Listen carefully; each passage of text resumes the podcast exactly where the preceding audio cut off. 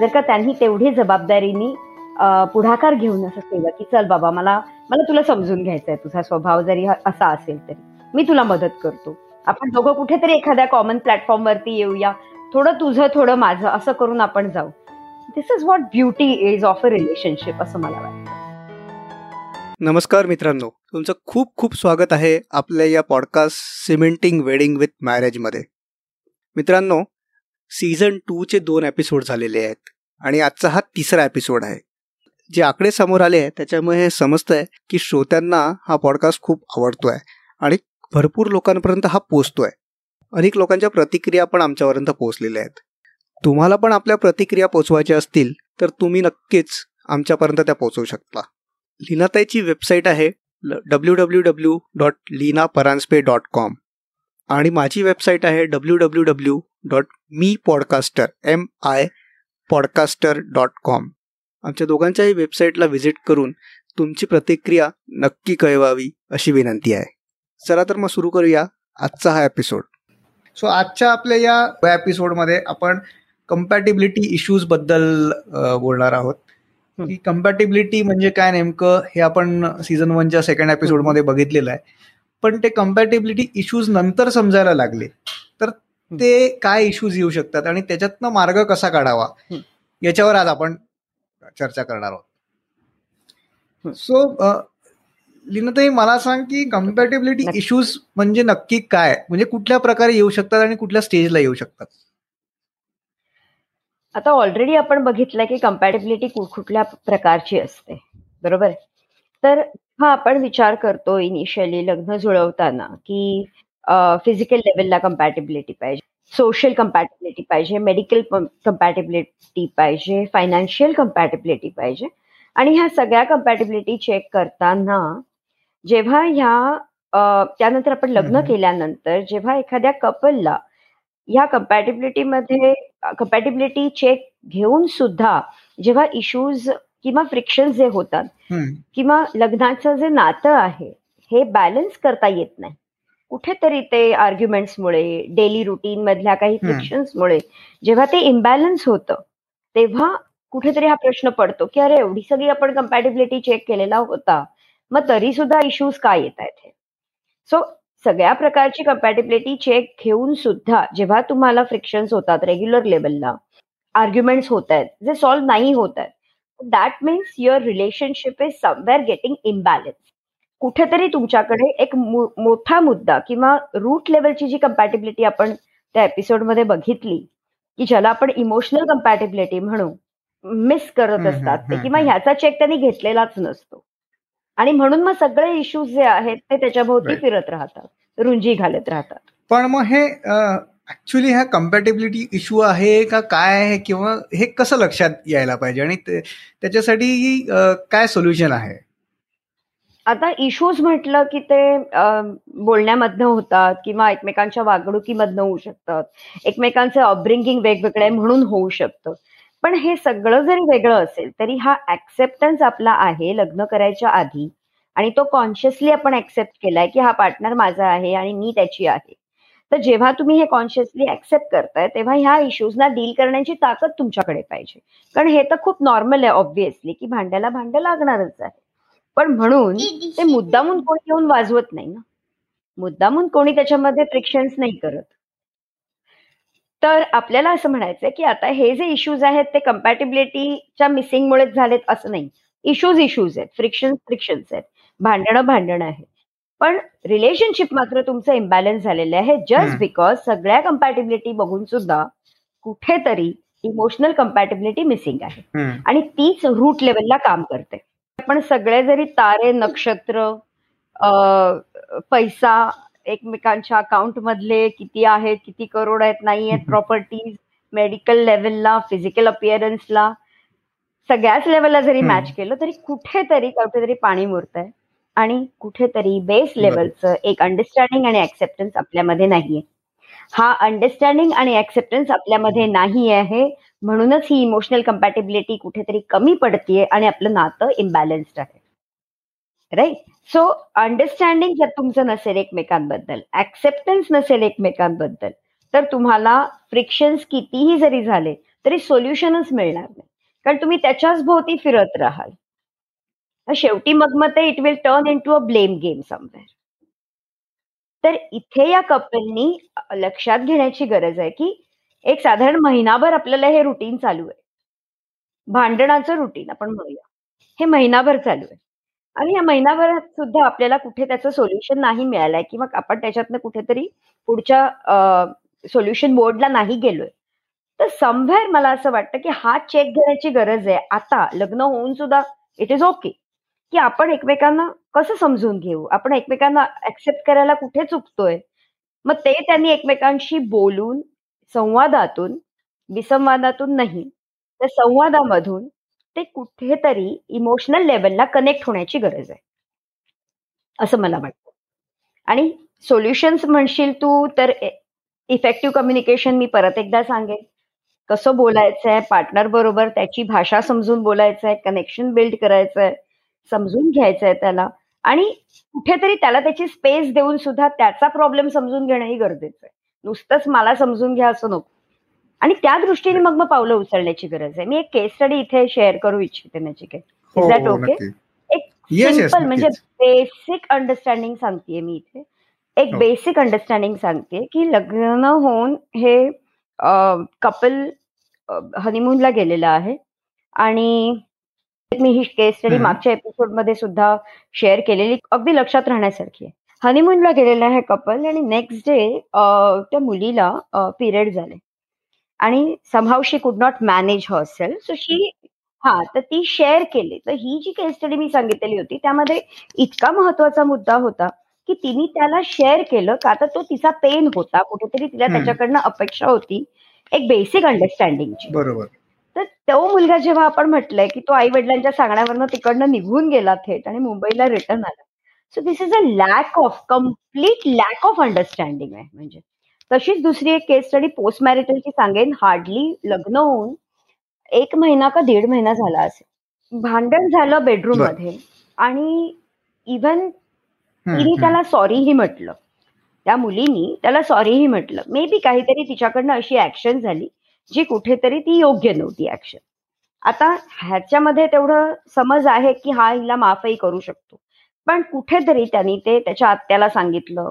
कारण ती त्याच्याशी जरा जास्त क्लोज होती. आणि मग मग तिने त्याच्या वडिलांना सांगितलं. असं करून ते मग अख्ख्या फॅमिलीमध्ये पसरलं. तेव्हा तुमच्याकडे तेवढ्या लेवलचं करेज पण पाहिजे की आपल्या पार्टनरचा जर प्रॉब्लेम काही झाला असेल तर ते समजण्याची तुमच्या अंगात ताकद पाहिजे. तुमची ही रिस्पॉन्सिबिलिटी बनते. की तुम्ही त्या नात्याला सांभाळण्याकरता किंवा त्यांना समजून घेण्याकरता पार्टनरला थोडा टाइम थोडे पेशन्स याची इन्व्हेस्टमेंट करा. इनिशियली तर ते गरजेचं होतं की त्यांनी ऍक्च्युली तिला माफ केलेलं होतं. पण मग हे सगळं बाहेर सांगायची गरजच नव्हती. आणि लग्न ऍब्सोल्युटली ते तुटायला आलं म्हणजे. म्हणजे महिना दीड महिन्यामध्ये तुम्ही हे नातं नवीन निर्माण काय करता? आणि एक साधा बेडरूम मधलं तुमचं कन्व्हर्सेशन कुठे आर्ग्युमेंटला जातं? आणि डिरेक्टली ते मग मग ऍज अ फायर ते सगळ्या नातेवाईकांमध्ये पसरतं. आणि मग तो इगो इश्यू येऊन जातो. आणि मग तो स्टेटस इश्यू येऊन जातो फॅमिलीज आणि फॅमिली मधला. आपकी लडकी को आपने कुछ आपने कोई अपब्रिंगिंग ही बराबर नहीं दिया है. समजवलंच नाहीये शिकवलंच नाहीये काही. मग ह्या ब्लेम गेमला अर्थ नाही. माझं म्हणणं ऍज अ कपल ही तुमची रिस्पॉन्सिबिलिटी आहे. छोट्या मोठ्या गोष्टींना थोडं इग्नोर करून नजरअंदाज करून थोडस टाइम देऊन एकमेकाला स्वीकारून पुढे जाण्याची गरज आहे. बरोबर. पण हे तू जे आता उदाहरण सांगितले ते थोडेसे एक्स्ट्रीम साईडला जाणारे अशा टाईप मला असं जाणवले. पण आता लग्न झालेलं आहे. बऱ्याच सटल वे मध्ये चालू आहे पण टेम्परामेंटच दोघांचे वेगळे आहेत. म्हणजे इमोशनल कम्पॅटेबिलिटी नाही आहे हे. आधी काही जाणून घ्यायचा प्रयत्न झाला नाही पण लग्न झाल्यावर हळूहळू कळत आहे की टेम्परामेंटच दोघांचे वेगळे आहेत. आणि मग हळूहळू त्या गोष्टी म्हणजे भांडणाकडे किंवा ऑर्ग्युमेंटकडे जायला लागल्या. आणि मग ते तिथून मग प्रॉब्लेम्स क्रिएट झाले. असं काही तू केस स्टडी हो म्हणजे क्षुल्लक कारणावरनं भांडणं झाली. पनीर मटर ही काही भांडणाची गोष्ट आहे का? पनीर मटर ही भांडणाची गोष्ट असू शकते का? पण ती झाली. मग आता ह्याच्यात इमोशनल कम्पॅटेबिलिटी चेक घेतलाय की एवढे डिटेल जायची गरज नाही. इट्स अ बेसिक अंडरस्टँडिंग की जर का त्याला नाही आवडत आहे तर तू अगदी मुद्दा म्हणून आठवड्यातनं तीनदा करायची गरज काय आहे? आणि जेव्हा त्याचे आई वडील म्हणजे तुम्ही नाही राहतात तुझ्या मागणीनुसार त्यांनी अगदी न्यूक्लिअर फॅमिलीमध्ये राहणं पसंत केलं वेगळा वेगळा फ्लॅट रेंटनी घेतला आई वडिलांपासून दूर राहायला सुरुवात केली. म्हणजे अगदी हा विदिन फिफ्टीन डेज त्यांनी हा डिसिजन घेतला. हनीमून नंतर आल्यानंतर की आपण वेगळेच राहूया म्हणून. मग इतकं जर का तुला दिलंय तर तू मुद्दा म्हणून तुला आवडतं म्हणून तू ते करणार आणि मग म्हणणार तू माझ्या हातचं खात नाहीस मग तुला हेच आवडत नाही तेच आवडत नाही. ह्या खटपटींना म्हणजे ठीक आहे करा भांडण एन्जॉय करताय तोपर्यंत करा पण मुद्दा म्हणून एखादी गोष्ट इरिटेट करण्यासारखं दुसरी एक केस स्टडी सांगेल की त्या मुलीला आय थिंक मी हेही शेअर केलेलं. मोठा टेडीबेअर घेऊन झोपायची सवय होती. म्हणजे नक्की तू लग्न हो. केलं आहेस तर your partner will be closer to you. He obvious गोष्ट आहे. आता म्हणजे ते सगळं रिझॉल्व्ह झालं नंतर पुढे तो काही इश्यू नाहीये. पण हे छोटे मोठे इश्यूज असे येतात जिथे तुमच्या सवयी तुमचं अपब्रिंगिंग तुमचे टेम्परामेंट तुमचे टँट्रम्स तुमचे तुमचा जिद्दीपणा असेल एखादा हट्टीपणा असेल तर असे तुमच्या स्वभावाचे कंगोरे हे सगळे ह्या भांडणाचा हिस्सा होऊन जातात. आणि मग मग छोट्या मोठ्या खटपटी किंवा छोटे मोठे रुसवे फुगवे त्या गोष्टींना मग भर येतो उदाहरण येतं. फक्त ते तेवढंच असू दे असं माझं म्हणणं आहे. त्याच्यातच ती कम्पॅटेबिलिटी चेक आपापसात करून घ्या तुम्ही. अगदी चॅलेंज झाला तर you can reach out to me पण इनिशियली तुम्ही तेवढं अंडरस्टँडिंग आणि एकमेकाला ऍक्सेप्ट करणं कपल आरामात करू शकतं. जर का त्यांनी तेवढं तेवढा इनिशिएटिव्ह दाखवला तर. जर का त्यांनी तेवढी जबाबदारीनी पुढाकार घेऊन असं केलं की चल बाबा मला मला तुला समजून घ्यायचा आहे तुझा स्वभाव जरी असा असेल तरी. मी तुला मदत करतो. आपण दोघं कुठेतरी एखाद्या कॉमन प्लॅटफॉर्मवरती येऊया. थोडं तुझं थोडं माझं असं करून आपण जाऊ. This is what beauty is of a relationship असं मला वाटतं. राईट पण म्हणजे अगेन परत त्याच मुद्द्यावर येईल की हे नॉर्मल भांड खटपटी उडतात आहे का? बेसिकच मेजर कुठेतरी लोचा आहे. हे कसं लक्षात येऊ शकतं? जेव्हा तुम्ही रिपीटेडली एक महिनाभर तुम्ही बघता की हे असा आपला पॅटर्न कुठेतरी भांडणाचा झालाय. त्याच्यामधनं तुम्ही असं नाही होत की दोघही जण अगदी एक्स्ट्रीम लेवलला विचार करणार आहेत. कधी कधी असं होतंय दोघं एक्स्ट्रीम लेवलला असतील तर मे बी ती निघून जाईल आई वडिलांकडे हाही बोलणार नाही असं होऊ शकतं. पण कुठेतरी एक पार्टनर समंजस असतो. हे मी माझ्या या आतापर्यंतच्या सगळ्या केस स्टडीज ज्या डील केल्या त्या माझ्या एक्सपिरियन्समध्ये बोलते. तर जो समजूतदार पार्टनर असतो ना साधारण तो समजूतदार पार्टनर इनिशिएटिव्ह घेतो. आणि तो म्हणतो अरे बाबा बघ माझं चुकलं ठीक आहे. पण आता करूया ना आपण कुठेतरी काहीतरी फिगर आउट करूया. आणि हे फिगर आउट करत असताना ही जर का तुम्हाला कळतंय की तो माणूस किंवा याच्यात बायको नवरा कोणीही असो जो जो समजूतदार पार्टनर आहे आणि जो इनिशिएटिव्ह घेणार आहे जर का त्यांनी घेऊन सुद्धा त्यांनी इनिशिएटिव्ह घेऊन सुद्धा समोरच्याचा एक डीप स्वभाव असतो. काही लोक खूप रिवेंजफुल असतात. काही लोक खूप रागीट असतात. काही लोक खूपच जास्त आपल्या इमोशन्स लपवण्यासाठी खुशमस्करी करणारे असतात. तर असं आहे जे की हिडन स्वभाव असेल प्रत्येकाचा तो कधी ना कधीतरी बाहेर येतो. आणि आता आपण जेव्हा ट्वेंटी फोर बाय सेव्हन राहतोय पार्टनर बरोबर एक महिना ऑलरेडी आपल्या भांडणात गेलेला आहे. आणि पुढे जर का हे असं डीप रूटला आपल्याला कळतंय की ह्याचं सारखं सारखं बाहेर येत आहे अंगावर येणं अग्रेसिव्ह होणं काही लोक नार्सिसिस्ट असतात. ते खूप सेल्फ सेंटर्ड आहेत. तर असा जो स्वभाव समोर येतोय तो you need to need to take a professional help definitely once you will you know seek for it so shall you receive असा प्रकार आहे. पण हे तुम्हाला सेन्स करणं गरजेचं आहे.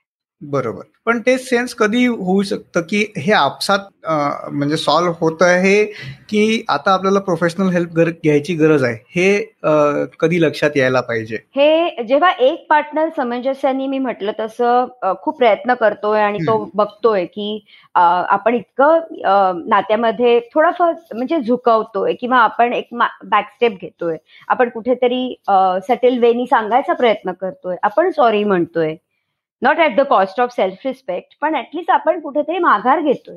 तरी सुद्धा आपला पार्टनर आपल्याला कुठे सपोर्टच नाही करत आहे. किंवा तो इतका ॲडॅमेंट आहे किंवा ती इतकी ॲडॅमेंट आहे की ती आपल्या मतांशी ठाम आहे की नाही त्यांनी चूक केलीच नाही. किंवा ती कधी सॉरी म्हणायला रेडीच नाही. दरवेळेला माझीच चूक आहे. असं जेव्हा तुम्हाला दिसतंय तेव्हा तुम्हाला असं कळायला पाहिजे की ह्याचा हा डीप रुटेड स्वभाव आहे हा जन्मत त्याचा स्वभाव तसा झालेला आहे आणि ह्या पॅटर्नमध्ये आतापर्यंत त्याच्या स्वभावाला ती त्या हॅबिट सगळ्या किंवा त्याची ते तो स्वभाव तसा झालेला आहे. मुळामध्ये. तर ह्या स्वभावाला आपल्याला स्वतःला एकट्याला हे क्रॅक करणं कनेक्ट करणं डिफिकल्ट जात आहे. मग तुम्ही प्रोफेशनली मदत घेऊ शकता. बरं. पण आपण जेव्हा एकदा बघतोय की एक पार्टनर सामंजस्याने घ्यायला तयार आहे एक पार्टनर सॉरी म्हणायला तयार आहे. पण दुसरा पार्टनर ऐकतच नाहीये. करेक्ट मग प्रोफेशनल हेल्प घेऊन तरी त्यांचा तो ऐकेल किंवा त्यांच्याकडे तो बोलायला जाईल किंवा तुझ्याकडे असं होत असेल की एक पार्टनर अप्रोच झालाय पण त्याचा दुसरा पार्टनर समजा तयारच नसेल तर मग त्या केसमध्ये काय करणार? खूप अतिशय चपखल प्रश्न विचारला असतो. म्हणजे salute to you for this जेव्हा आपण म्हणतो की समजूतदार समजूतदार जो पार्टनर आहे तो पार्टनर आपल्याला अप्रोच झालाय. हो. त्यांनी सामंजस्याने घ्यायला सुरुवात केली. होतंय असं की जेव्हा तो स्वतःहून जेव्हा प्रयत्न करत असतो तेव्हा तो त्याच्या भाषेमध्ये किंवा त्याच्या पर्स्पेक्टिव्हनी तो मदत करतो. त्याच्या पर्स्पेक्टिव्हनी तो एफर्ट्स टाकतो. त्याच्या पर्स्पेक्टिव्हनी तो खूप जास्त काम करत असतो. डायरेक्ट अप्रोचनी तो काम करत असतो.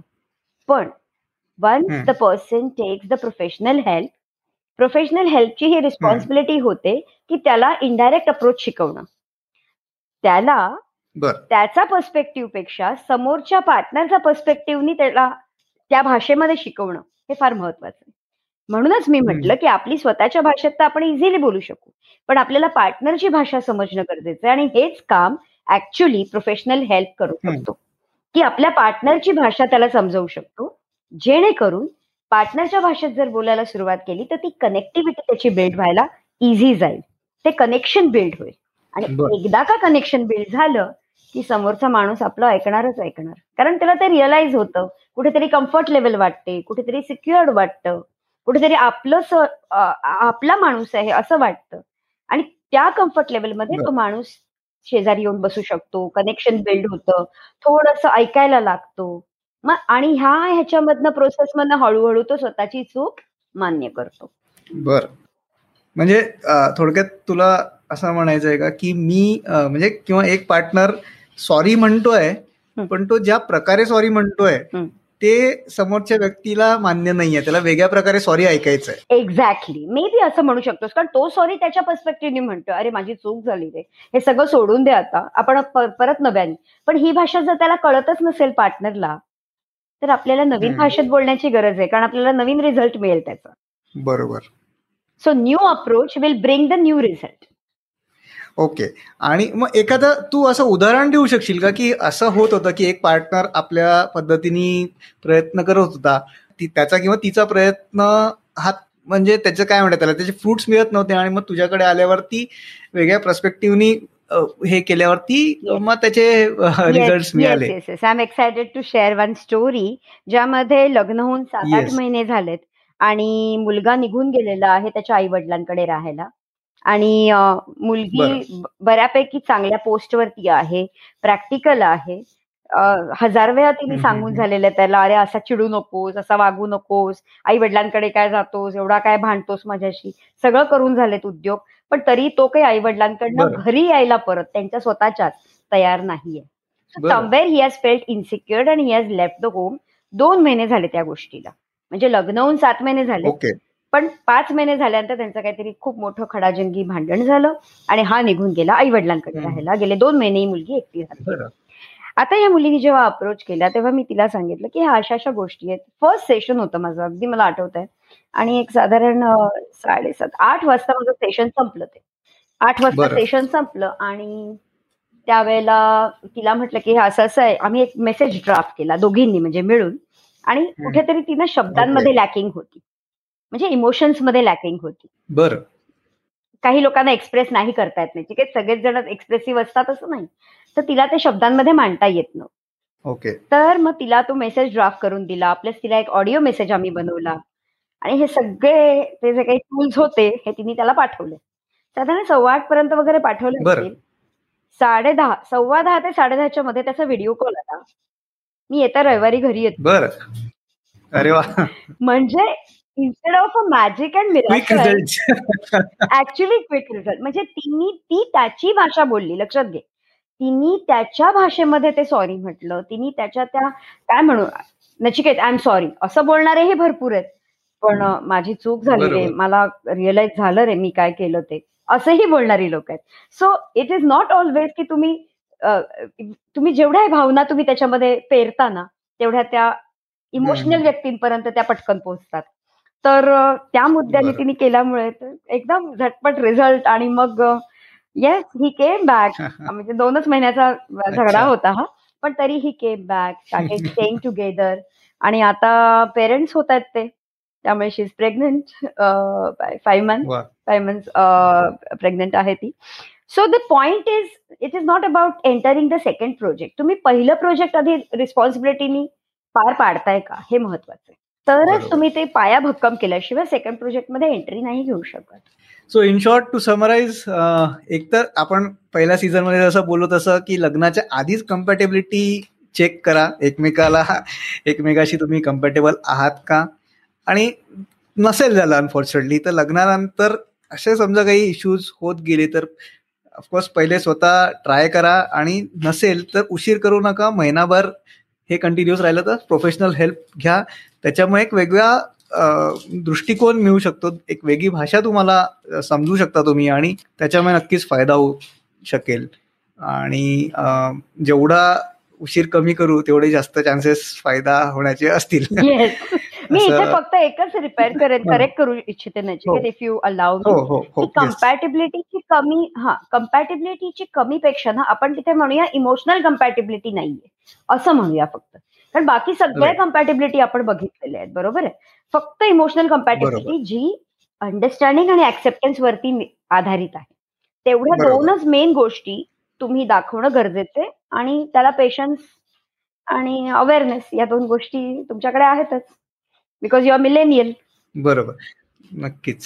आणि लीनाताई फक्त एक याच्यात आपण बोलूया की हा आपण सगळं पॉडकास्ट कराय करतो आहे किंवा ह्या सगळ्या गोष्टी आपण करतोय हे. इनिशिएटिव्ह आपण घेतलेला आहे. तर याच्या मागे एकच सगळ्यांना सांगायचा उद्देश आहे की आपल्याकडे ऑफकोर्स डिवोर्सचा ऑप्शन असतोच. आणि आजकाल मोस्टली सगळ्यांना असं वाटायला लागलंय की डिवोर्स हे डिफॉल्ट ऑप्शन आहे. पण तुझं म्हणणं आहे किंवा तू याच्या ज्याच्यासाठी प्रयत्न करतेस किंवा तुझं जे मिशन आहे आपण म्हणूया की डिफॉल्ट ऑप्शन हा डिवोर्स नाही आहे किंवा डिफॉल्ट ऑप्शन हा सेपरेशन नाही आहे डिफॉल्ट ऑप्शन हा एकमेकाला समजून घेऊन एकमेकाबरोबर राहणं हा डिफॉल्ट ऑप्शन आहे. आणि वर्स्ट केसमध्ये सेपरेशन इज द ऑप्शन मला डिफॉल्ट ऑप्शन असा वाटतो की ऍटलिस्ट तुम्ही एफर्ट्स टाका. At least learn the techniques to deal with marriage माझं म्हणणं हे तुम्ही टेक्निक्स लर्न करा. टेक्निक्स लर्न केल्यानंतर ते ते तुम्ही यूज करा. इम्प्लिमेंट करा. हा तुमच्याकडनं तुम्ही एफर्ट्स टाकताय आणि तरीही आपल्याला काही रिस्पॉन्स नाही मिळत आहे then you can go for separation मी कुठे कंपल्सिव्ह मॅरेज करता बोलतच नाही. पण जस्ट बिकॉज मी माझ्याच पद्धतीने फक्त पर्स्पेक्टिव्हनी बोलेन आणि त्याला नाही पटलं तर मग मी डिवोर्स घेईन. हा वन वे वन साइडेड झालं हे. तुम्हाला त्याची भाषा शिकायलाच लागेल. नाहीतर लग्न करू नका. सिंपल आहे सोल्युशन आणि जर करताय तर पार्टनरची भाषा शिकावीच लागेल. कारण इट्स थोडं तुझं थोडं माझं. थोडी तुझी भाषा थोडी माझी भाषा. असंच आहे. हे सूत्र असंच आहे. ग्रेट सो या नोटवर आपण हा आता आपला एपिसोड थांबूया. आणि पुढच्या एपिसोडमध्ये परत लवकरच भेटू. तोपर्यंत bye bye okay thank you Nachiket thanks a lot